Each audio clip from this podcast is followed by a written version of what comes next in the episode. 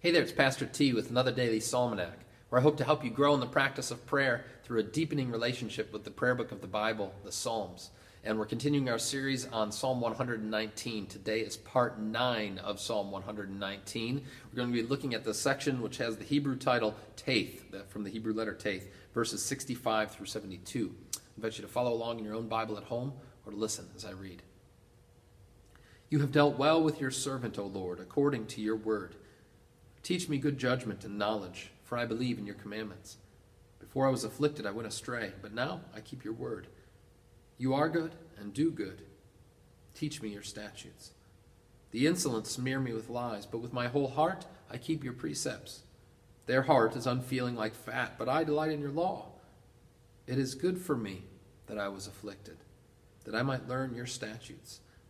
The law of your mouth is better to me than thousands of gold and silver pieces. Glory be to the Father, and to the Son, and to the Holy Spirit, as it was in the beginning, is now, and will be forever. Amen. I stop short when I read this verse of Psalm 119. It is good for me that I was afflicted. Ooh, it was good for me that I was afflicted.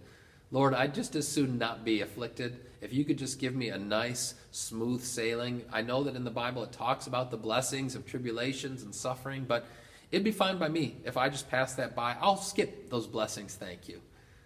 And yet it's a recurring theme in the scriptures, isn't it? The blessings of being battered and bothered in this life. Not because there's something inherently good about those things. To be sure, in the kingdom come, in the new creation, there's no more suffering, there's no more trials, there's no more tears. But the reason that these things are good, why, as it says, it was good for me that I was afflicted, is as the psalmist goes on, that I might learn your statutes. That I might learn your statutes. See, God disciplines those whom he loves. Why? In order that he might draw us closer to himself, that we might learn more deeply, not just up here, but in here, what it means for us to walk in his ways. Now remember, again, the author of Psalm 119 is none other than King David. And if ever there was a man who had to learn God's ways through the discipline, the chastisement of his own suffering and affliction, which was brought on by himself, whether it be through his adultery, through his, his murderous plots and plans, or even just for his simple lack of faith in God. But through those afflictions, the Lord taught him who he was meant to be by his grace, brought him closer to himself in order that he might walk in his ways, that he might learn the statutes of the Lord. It's not an easy word for us to say that it's good for me that I was afflicted.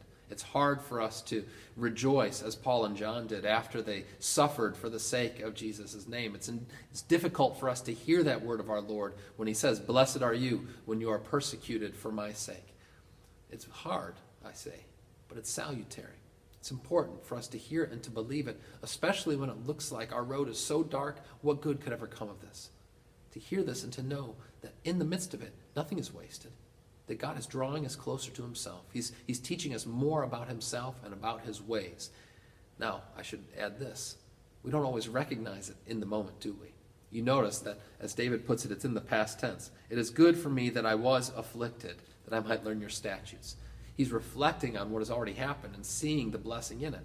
Many times, while you're in the, in the midst of it, you're in the throes of those difficult circumstances, you can't see it all the more reason for us to continue to reflect in a, a, godly and prayerful way on the ways that God has brought us through and preserved us, especially through those times of affliction, so that we might have our eyes open to how He was forming us and making us more like Himself.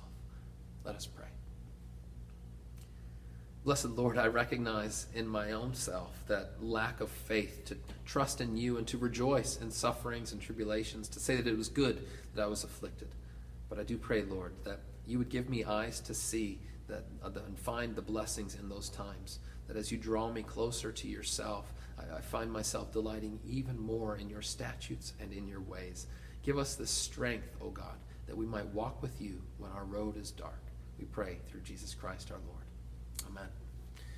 Now may you go forth this day, whether it be in affliction or prosperity, in good times or bad, looking to the Lord and knowing that He always intends your good. Go in his peace.